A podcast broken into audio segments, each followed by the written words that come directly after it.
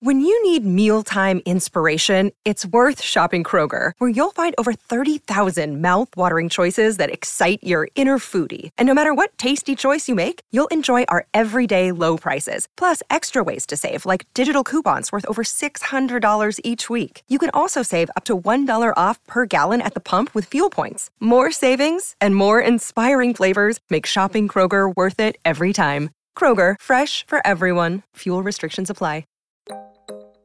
Interesting. I was just talking to my parents about this. I don't feel at home here in my hometown, and I haven't for a long time. New York, above all places in the world, is the one place I feel more at home than anywhere else. And that's even more so than when I'm in Egypt, by the way, right? I feel at home in Egypt to a certain extent, but I can be more me in New York than I can be in Egypt. And I consider my Egyptian identity and roots, traits, language. Despite that, New York is more home to me than anywhere else.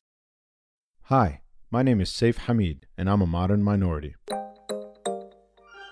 Welcome to Modern Minorities. This is a show about work and life, told through the lens of what makes each of us different. I'm Sharon Lee Thony, a Chinese American girl born and raised in New York City. And I'm Raman Sehgal, an Indian American boy who came from Alabama with a banjo on my knee. Through conversations with some really interesting people, we uncover the stories, perspectives, and often unspoken truths about how our guests uniquely experience the world. It doesn't matter where you're from, the color of your skin, or who you love. We're all minorities somehow, but we're no one's model minority. This is a show about all of you for all of us.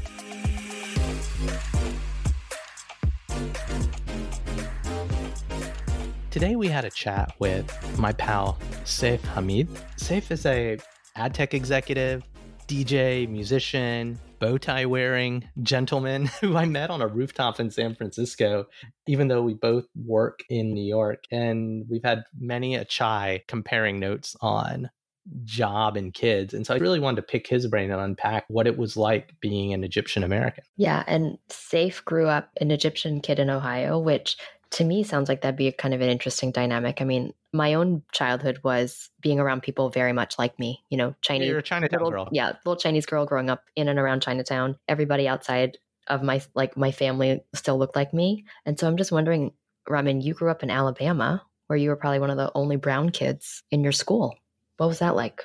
Yeah, I was expecting a little bit similar and a little bit different from what Seif had to say. And when my folks moved to Alabama, there were 10 or 15 Indian families, and they weren't all from the same part of India, didn't speak the same dialect, but it's the kind of story where you look each other up in the phone book. One of my parents' oldest friends, the dad was a cardiologist, and he was making the rounds when my mom, I think, was having me. And he saw an Indian name and went in and introduced himself. Literally, that's how India. And like wow. my best friend, they moved to Alabama when I was 13 and Mhm. same thing they looked up their last name in the phone book when they moved to alabama and they found another family with the same last name and they called them like hey we're the sings and we're moving to alabama and they're like oh we're going to these other people's house that happened to be our house that night because the other operating thing and i think Seif related this the families you kind of got together with like little dinner parties here and there Mhm. and a little bit of religion, but more culture, right? Where you listen to the music, you eat the food, and like the culture survives in these little enclaves where you wear the outfits, you listen to the music on the weekends, and Yeah. go over to each other's houses. And I feel like Seif was kind of part of that community as well in Yeah. Ohio. And we don't have that for my kid. Like, I don't know if there's a ch- group of Chinese Indian people that hang out. And we try to have some friends that have an Indian parent or a Chinese parent, even if it's mixed or both Chinese Mhm.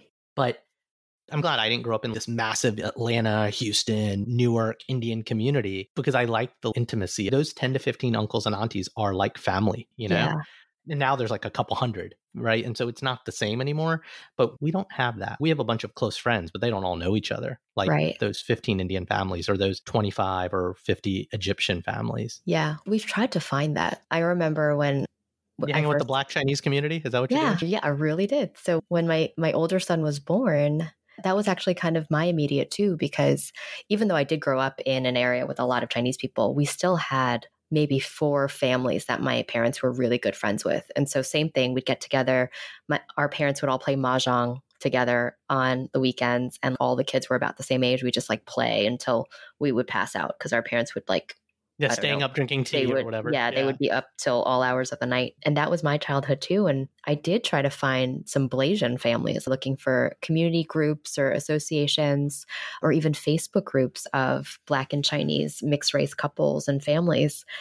And I don't think anything like that exists because I Does it wasn't. need to though? I don't think it needs to. Does it? I don't know. I don't know. But I wonder if, like, if it did, what would our traditions be, right? Because, like, well, my sister's Blindian. Uh, her kids are Indian. So, you know. you know, my I have a friend, so they're also mixed race Chinese and Indian. We we call them Chindian. So the fact that you oh oh no, because it's black and Indian. Got it, Blindian. Yep. no, my family's Chindian. My family's Chindian. right, you're Chindian, and then your sister's family is Blindian. Got it. so maybe I should introduce you and your wife to my other Chindian friends. I don't want friends. You I guys, don't want friends. you guys can create your own little enclave and tell me how that goes. No, I'm, I'm old and cranky. I don't All need right. right. friends. I'll just interview them on the podcast. Well, and back to Seif. We recorded this, gosh, back in May when we were all still figuring out this pandemic, and him, his wife, and their kids had just left New York to be with his parents in Ohio, and now he surprisingly, like you, moved to LA, which similarly has to do with the music and entertainment scene.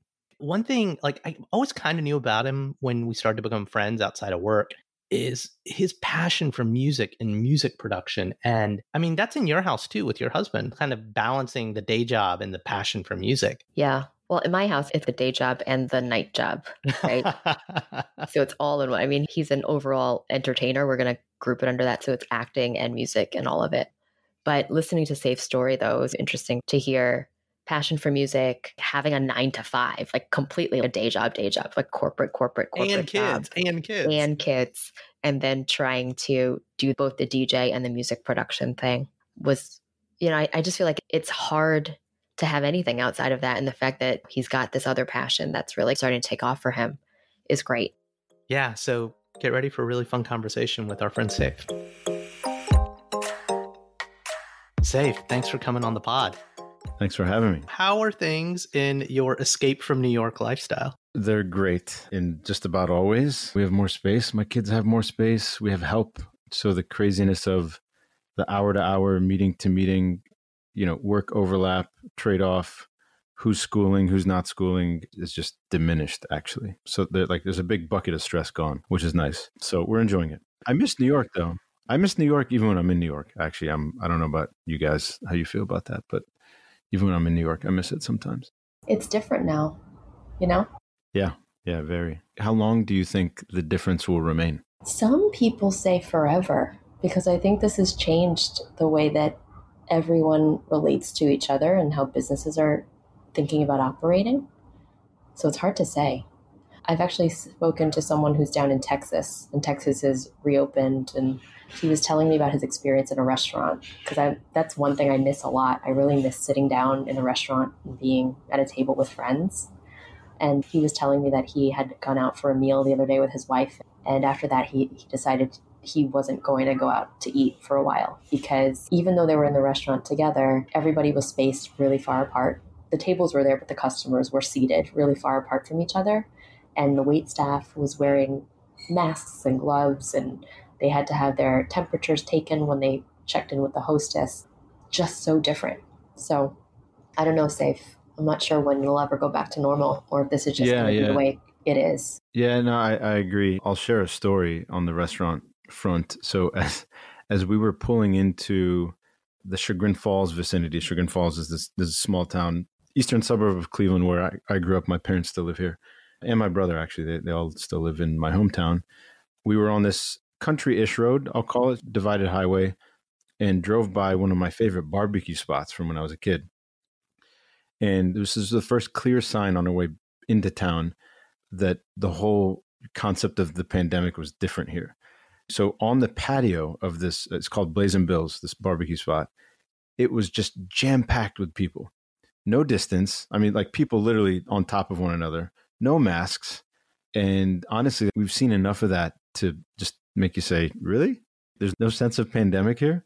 Now, in stores and stuff, and people are wearing masks and whatnot. But the restaurant thing, it's very different here, interestingly, and kind of scarily, honestly. So, Seif, you've got a bit of a reputation in the industry, quote unquote, that a lot of us are in. A good one, to be clear. Can you tell us a story about growing up in Chagrin Falls?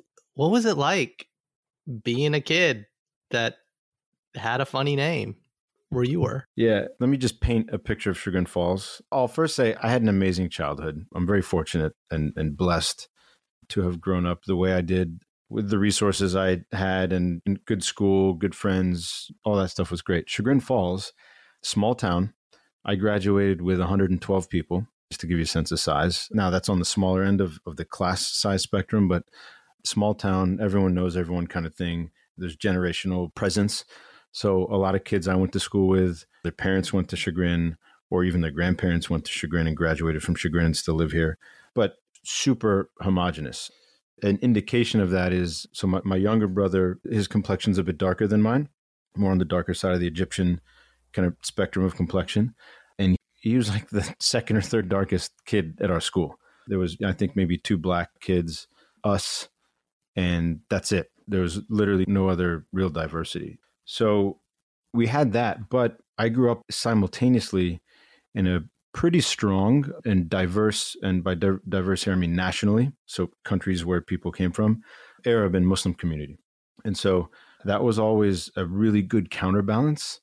And we were we actively engaged in the community. We, we were really close with a few, like a small group of families who ultimately, I call them cousins now, they're family, literally. Yeah, you know, we've, we've talked about this. So I had that balance, but it was look, it was great from a school perspective, great from a extracurricular perspective. I had fun. I was mischievous. I got into trouble. I had I still have really good friends from those days. I'm still connected with people. But it was almost two separate worlds. They did cross, right?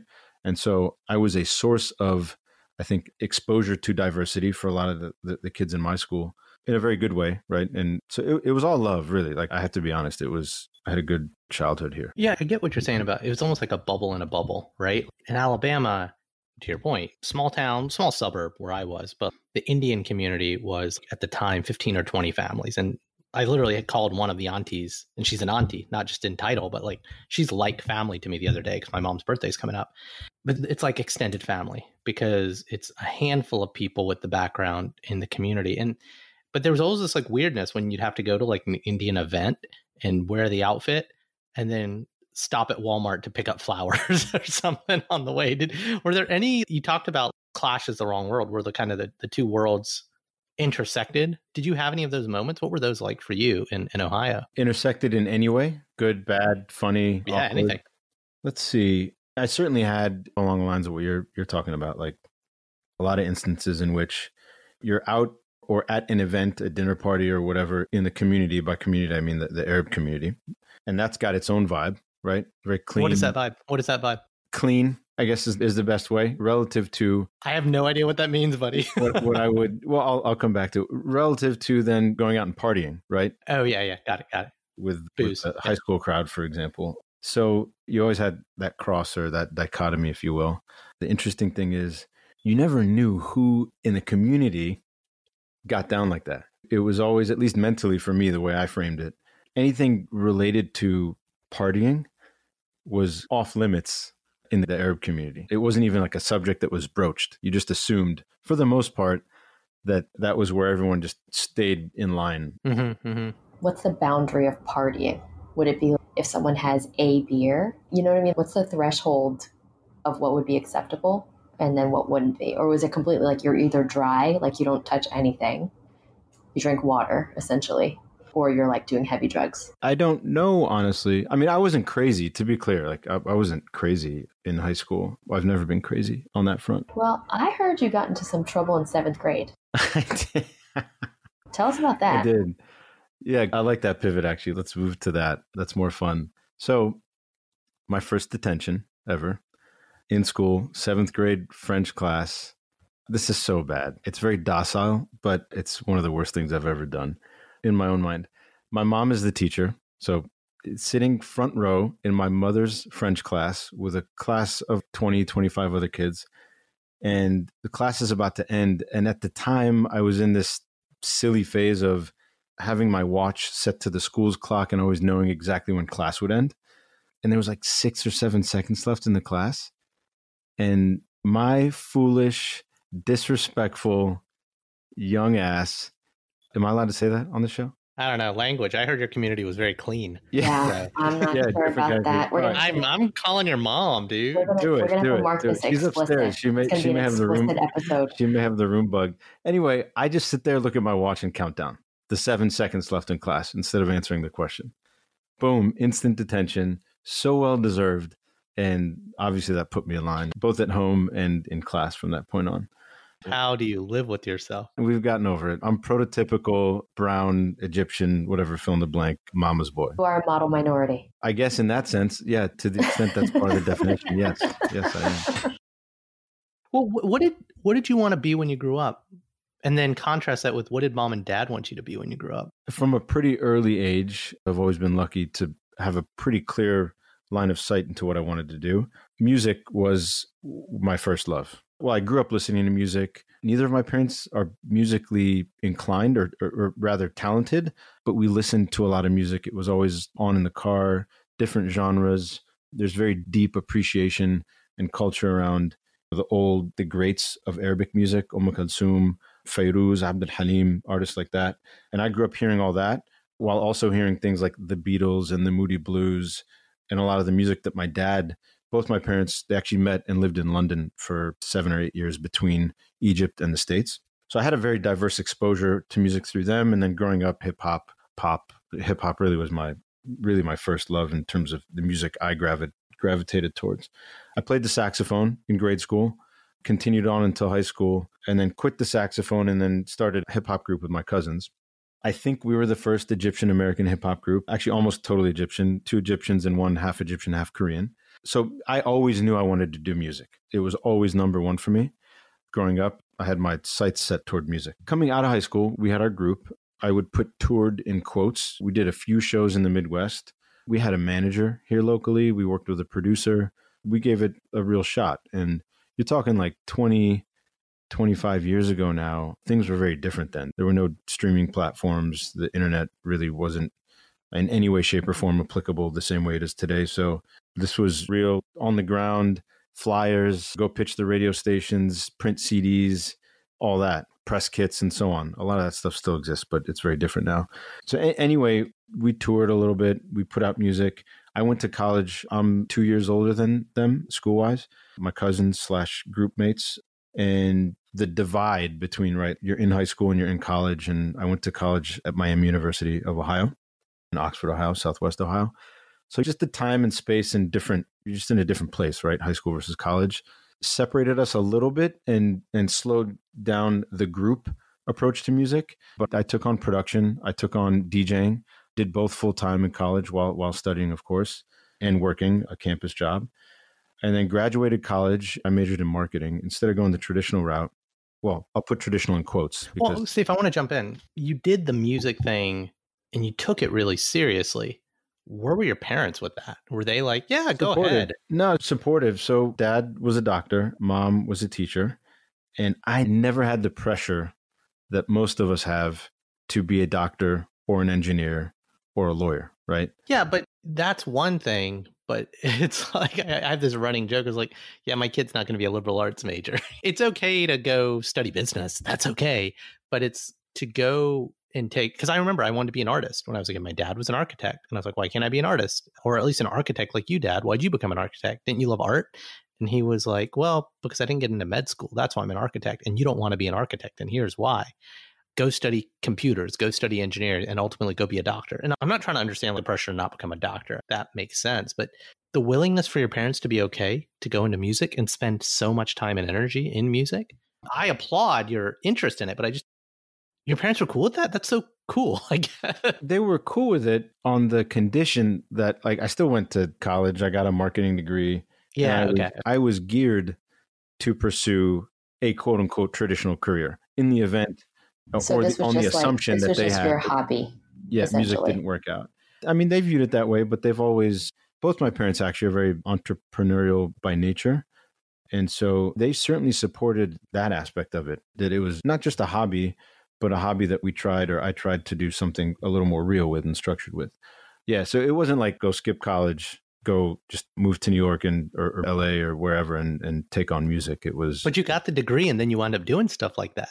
Yeah, well, I had to, right? I couldn't not give it the shot at that point in time. And Why? So, so what does that mean? Like just because things had momentum? It's just what I wanted to do. Period. Yeah, and like, DJing was very much.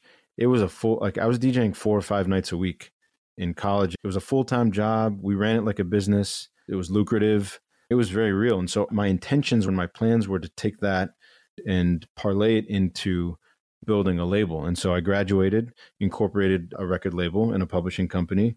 So the Desert Crew, my group, we produced our first full length album. We had put out EPs prior. We produced and released a full length album. I produced and, and released a full length solo album. Electroacoustic Mediterranean Lounge is, is the style I dubbed it.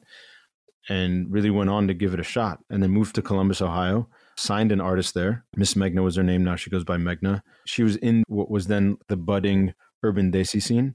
But yeah, pop R&B, Indian American. And along with my co-producer and, and label mate, we signed her and then produced music, set up a tour, did the promo. Again, we did it the real professional way, if you will. What years were these? When was this happening? Early 2000s? So graduated college 03, incorporated that summer and in the year following. So 03, 04, 04, I moved to Columbus and all this in the span of those first couple years there.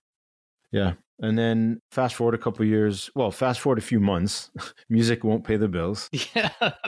We're spending a lot of money on, at the time, we spent our own money on things like lawyers to do rec- recording contracts and management contracts and touring out of pocket, right? It was more like a promo expense. We produced a music video. I mean, all these things, right?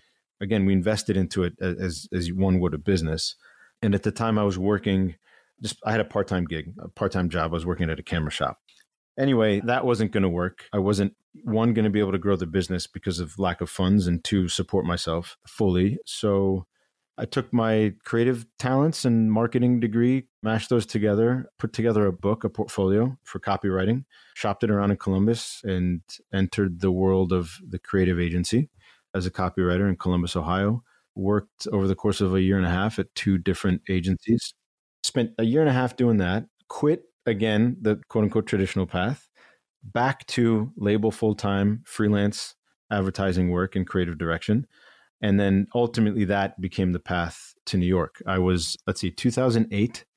I was on a promo trip to New York for Megna, for the Megna project. And I was minutes away from catching a cab to fly back to Columbus after being in New York for a week. I reflected on how much I got done in that week and how much progress we made in one week relative to the prior three to four months of again at the time the internet was very different right? And and state to state communication was very different.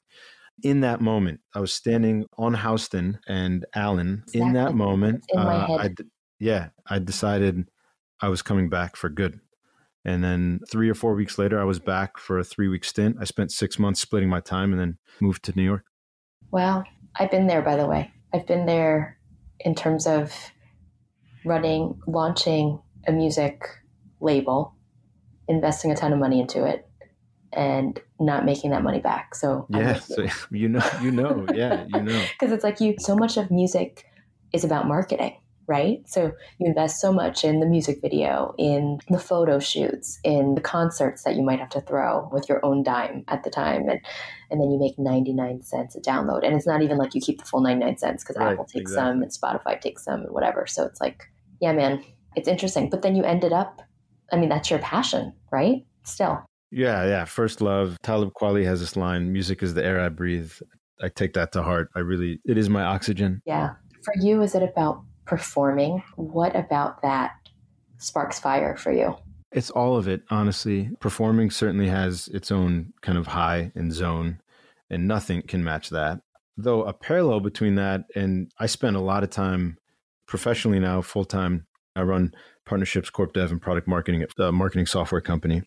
And I spend a lot of time presenting and pitching and high stakes meetings in big rooms with a lot of people. The rush from that is a direct parallel in some ways to the rush of performance. But yeah, so performance is part of it. The creation, the aspect of creating something from nothing and music being a language through which you can communicate and deliver a message. It's universal. I hate to be cliche, but it really is. I love every single aspect of it. I love also just listening to, studying. I've always been a student of music. Honestly, you put me in a studio and I lose track of time. I, I just like everything else fades. I get so zoned in and it's everything I want to do. So, all aspects of it, to answer your question in short, is what does it for me. That's great. So, we could talk work stuff and I don't want to, frankly. But work pulled you in. That's how we met. We met on a rooftop in San Francisco through a work thing, through a partnership. And we found each other more interesting than the work stuff. But work pulled you back and you were you still are. You're a working guy. And now you're a family guy like us. How do you find time for the air you breathe? Do you? I do. I do. I didn't for a long time. So 2009, I'm in New York full time. Kunal Merchant, we put out this project called Hindustani Gangster. It was a Jay Z remix album. We remixed the American Gangster album using classic Bollywood inspired, originally produced tracks. Fairly high acclaim globally, picked up by the BBC, covered in GQ India. At the time, downloads were the thing. It wasn't streams, it was downloads. Our download numbers were pretty substantial. And it was definitely, we could have used it as a, as a catapult. At the exact same time, marriage happened for both of us. Fell in love, got married, beautiful thing. Of course, all of us on this pod know that. And we had started a business that, that picked up, boutique creative agency that picked up. And the confluence of all those events, and if I'm really honest about it, entering the phase of life that is getting married, starting a family. My wife is Egyptian, so Egyptian families coming together. The back to maybe the the quote unquote traditional or societal or cultural pressure I would be lying if I said I didn't feel some implied pressure to put more effort and energy into the quote unquote more traditional, reliable. Yeah, to lock it down, play the safe cards, dependable yeah. path, right? Build a family, do all that. And so honestly, business took off for us. And I, I know all three of us fortunately know what that's like. And it took over and life happened in a very beautiful, blessed way. But life happened. And so for a long time, I actually stopped spending the time I should have always been spending on it.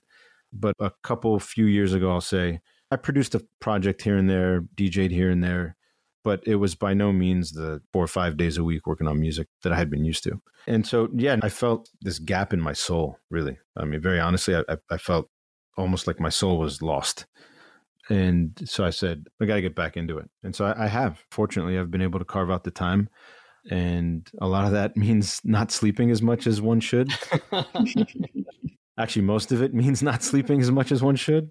But yeah, it's got to remain part of my life. One question I want to ask about your music, and I've, I've heard a few tracks here and there as you've like, you know, you text me Spotify links, especially in the last couple years that you've been kind of reawakening on this stuff. What's the role of language and culture in your music?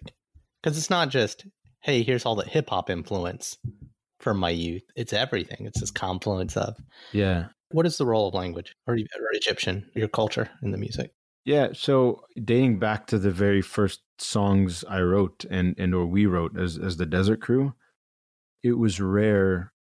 I mean, it was all predominantly in English, but if you go back to and I'll send it to you, you can't stream it anywhere because this is all pre-streaming. But if you go back to our first EP, our second EP, our first album, Arabic, and even other languages, right? Amir, part of the group, my cousin, half Korean. I spoke, despite my detention getting, I was pretty decent and fluent in French for a time. So we would weave in other languages, write verses in or drop words in. And so it's always been part of it. Why would you do it though? Was it just to Easter egg it or was it for some significance? No, it was just that's how we spoke. It's just how we lived, right? This multilingual existence. And so music, art imitates life, right? And the music we made was always real. It was always representative of, and to this day, right, representative of who I am, who any of the artists I work with are. If you listen to my latest track, The Golden Age, it starts with me reading four verses from a poem in Arabic that my cousin wrote. And the track is about Egypt for me. But despite that, it runs through everything I do, whether it's the rhythms, whether it's the sounds, whether it's the scales, when it comes to melodies, it's part of everything. I'm going to ask you a nosy question. You mentioned that your wife is Egyptian as well. How did you guys meet? We met through mutual friend. So I was in New York. A mutual friend of ours was going down to Washington, D.C., where most of her crew of friends lived. Hala, my wife, being part of that crew. And she was going down for Hala's birthday celebration. And she's like, come with, roll along and meet my friends with no intentions. No, it was just, it was totally just come hang. And my cousin lived in DC at the time, and I had a lot of friends in DC. So I go down.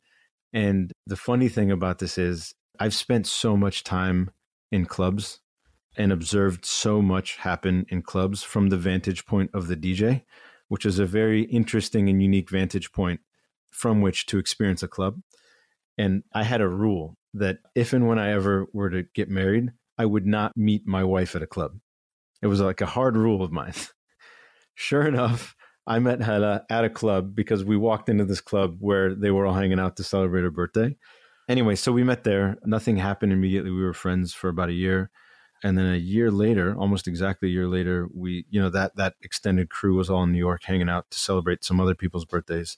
And it just, you know, it sparked. And then we got married a year later. Was most of the crowd you hung out with back then Egyptian? No, no, not at all. I've always whether on like cultural cultural lines or even back in high school, the, the click lines that we all create or live with or come up with in high school, be it sports related or I was part of the drama program. I always liked to interact with and be part of all different groups. Never any rules, obviously, in, in terms of the friends I, I choose. And so, yeah, it's always been diverse. Though, on that, I think I feel fortunate to have always had multiple groups of not just Egyptian friends, but Arab friends or and or Muslim friends, right? Or broadly speaking, brown friends, because to the extent you can relate and there are similarities, and I think that's been an important part of maintaining identity. And that goes honestly beyond brown, right? They're just minority friends, especially having gone to high school and college in, in very homogenous environments. That's always been super important. Do you find I mean, you've been in New York for a while. Like me, you've you've kind of traded these kind of homogenous zones for these massive diverse zones, right? Have you found the way you've been, I don't know, accepted or viewed by people different in one or the other? By zones, you mean geographies? Yeah, yeah.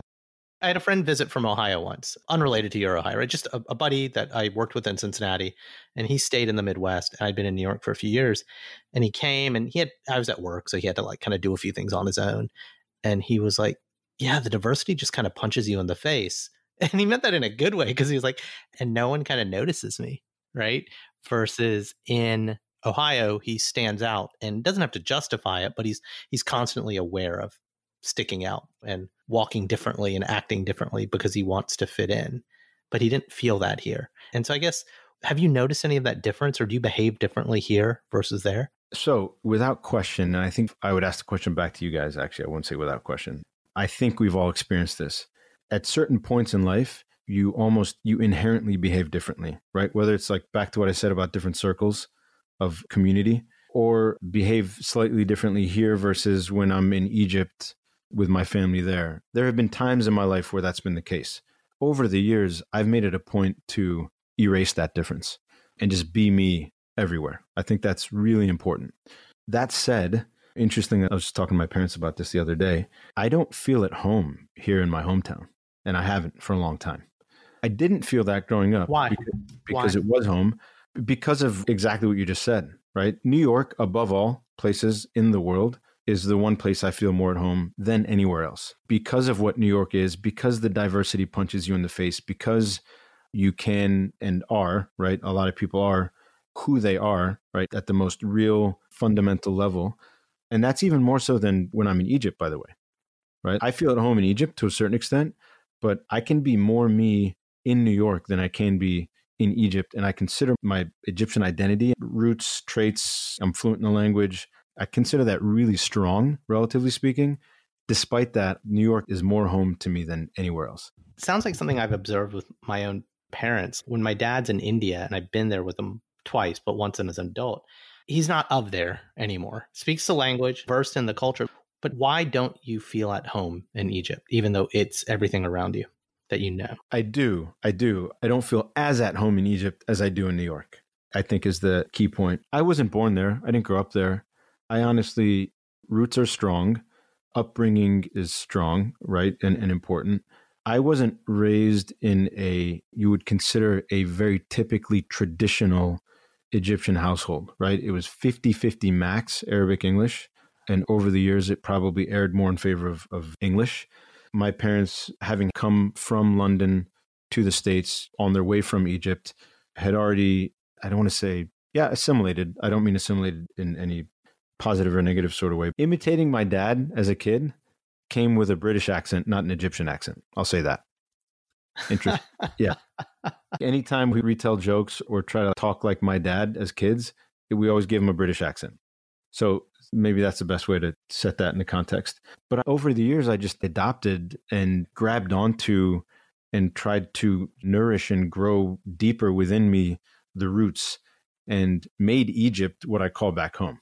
Even though it's, again, it's not the most I've spent there is three straight months. Now, I've been there almost every year in my life, but yeah, so it is home. It's just New York is. Have you taken your kids back? I haven't yet. We were going to this year. That's obviously not going to happen. So soon, soon, God willing. Yeah. Well, Seif. Are you ready for speed round?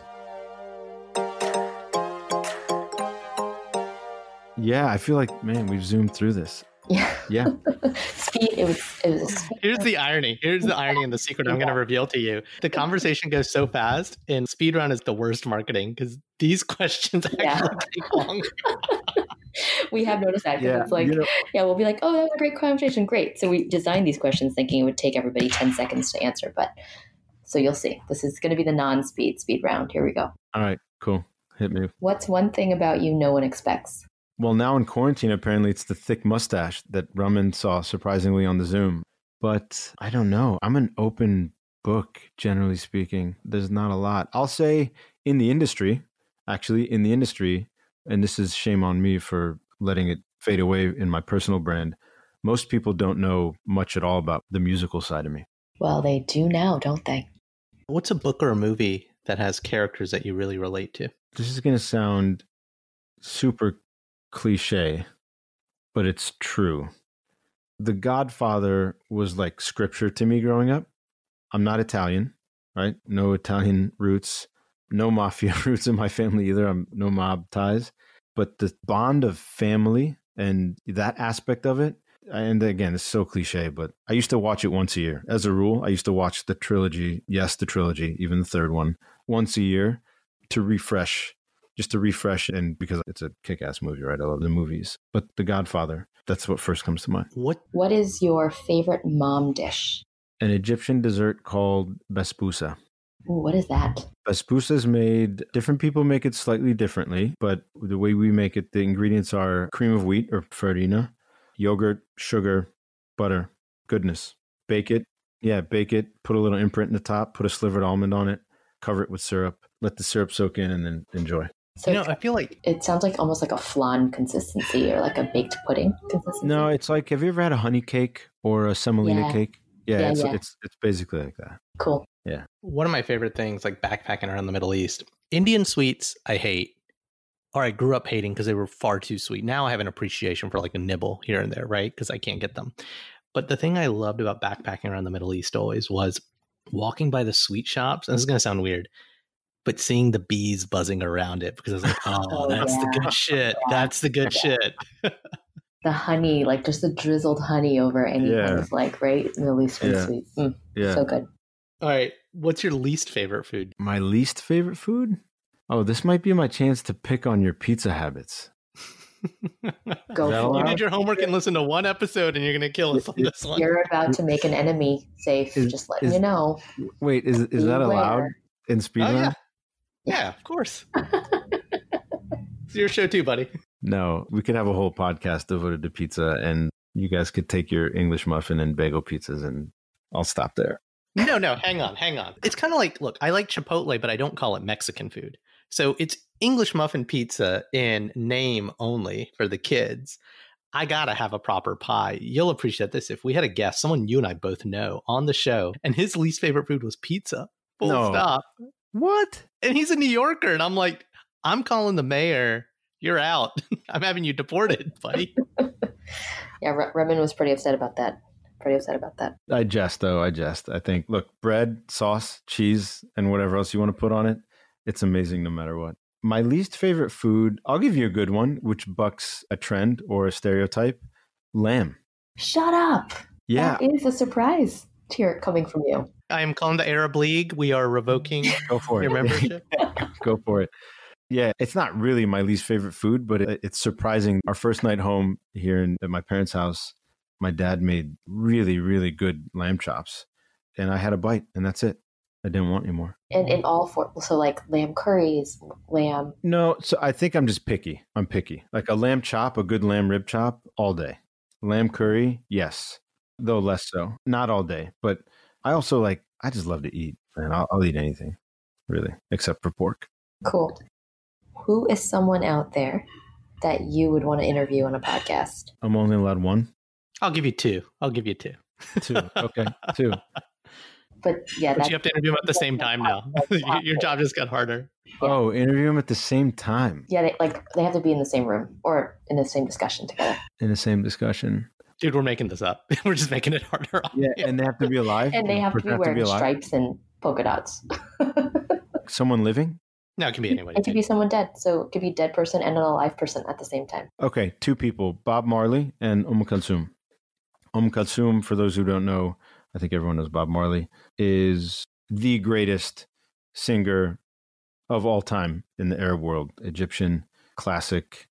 You've talked about her so much to me. I, I would never have known her name if it wasn't for you. And is that just in the Egyptian world or in the Arab world? Worldwide, I would say her music's been sampled ad nauseum by non-Arab artists, but she's the greatest ever in the Arab world, widely considered. So, last question. Are you ready, Seif? Yeah. What does being a model minority mean for you? It means two things, maybe three, but two of them overlap. Now that I'm a father, right? First and foremost, it means instilling the pride that I have in my roots and the lack of any shame whatsoever to be who I am and represent who I am and where I'm from in any environment in my kids. That's one, first and foremost. And and at this point, most important because we're all parents. That's at this point, that's what I pass on. That's my legacy. Number one. Number two, this overlaps, but more broadly, beyond my kids, I feel and man, we didn't even talk about Fen Magazine, another venture of mine that I'm I'll be bringing back soon. I feel an overwhelming responsibility to make the communication of, pride in, elevation of, and stature of or image of culture easier, more accessible, more allowable, more respected, and more central for the generation that follows. Again, beyond just just my kids. And and then number three is just as minorities, we're always in position to represent more than just ourselves, right?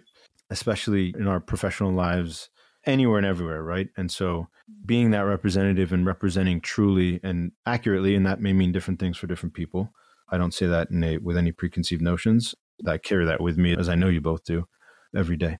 Cool, man. Well, Seif, thanks for taking the time and sharing your story, where you've been and where you're going. Thank you. I want to interview you guys now. I, I, if right. we could go into the the next hour. You're gonna start a podcast. I'll be on it. All right, cool, cool. You guys are you guys are in, invitees one and two. You you come before Bob Marley and Kulthum. nice. So special. Thank you. Thanks so Thank much, you, man. Thanks, guys. And that's our show. Like what you heard? Please subscribe, leave a review, and a five star rating on your favorite podcasting platform. Now more than ever, people need to be hearing these stories. Please share our show with a friend or three. Want to learn more or got something to share? Visit modminpod.com or email us. Hi, mom, at modminpod.com. You can also follow us on Instagram and Twitter at ModMinPod. We'd love to hear from you. Now, here's a preview of our next episode. When I was a kid, I used to get told, Why are you trying to talk white? What does that mean? I'm just speaking. Or when white kids get told, Why are you trying to act black? Well, what does that mean? There isn't a way to be or behave that's connected to a color, in my view. Uh, But I think there are some cultural norms that exist. And I, I wouldn't say that I was being disingenuous, but I did feel there were parts of my culture and parts of myself that I couldn't bring to the table because they might be judged negatively. Now, whether or not I felt that was correct or not, obviously I didn't and still don't. That's it for now. I've been Raman Sehgal. And I'm still Sharon Lee Thony. Remember, we're all modern minorities out there. We'll talk to you soon.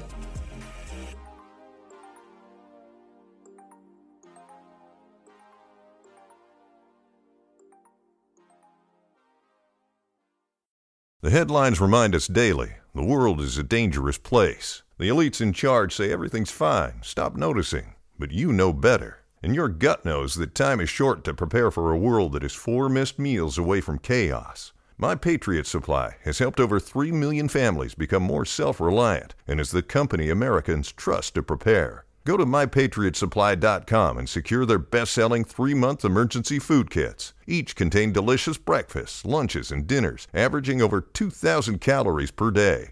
Secure at least one food kit for each family member. For a limited time, save $200 plus get free shipping on all their Ready Hour three month emergency food kits. You're not ready if it's not Ready Hour Foods.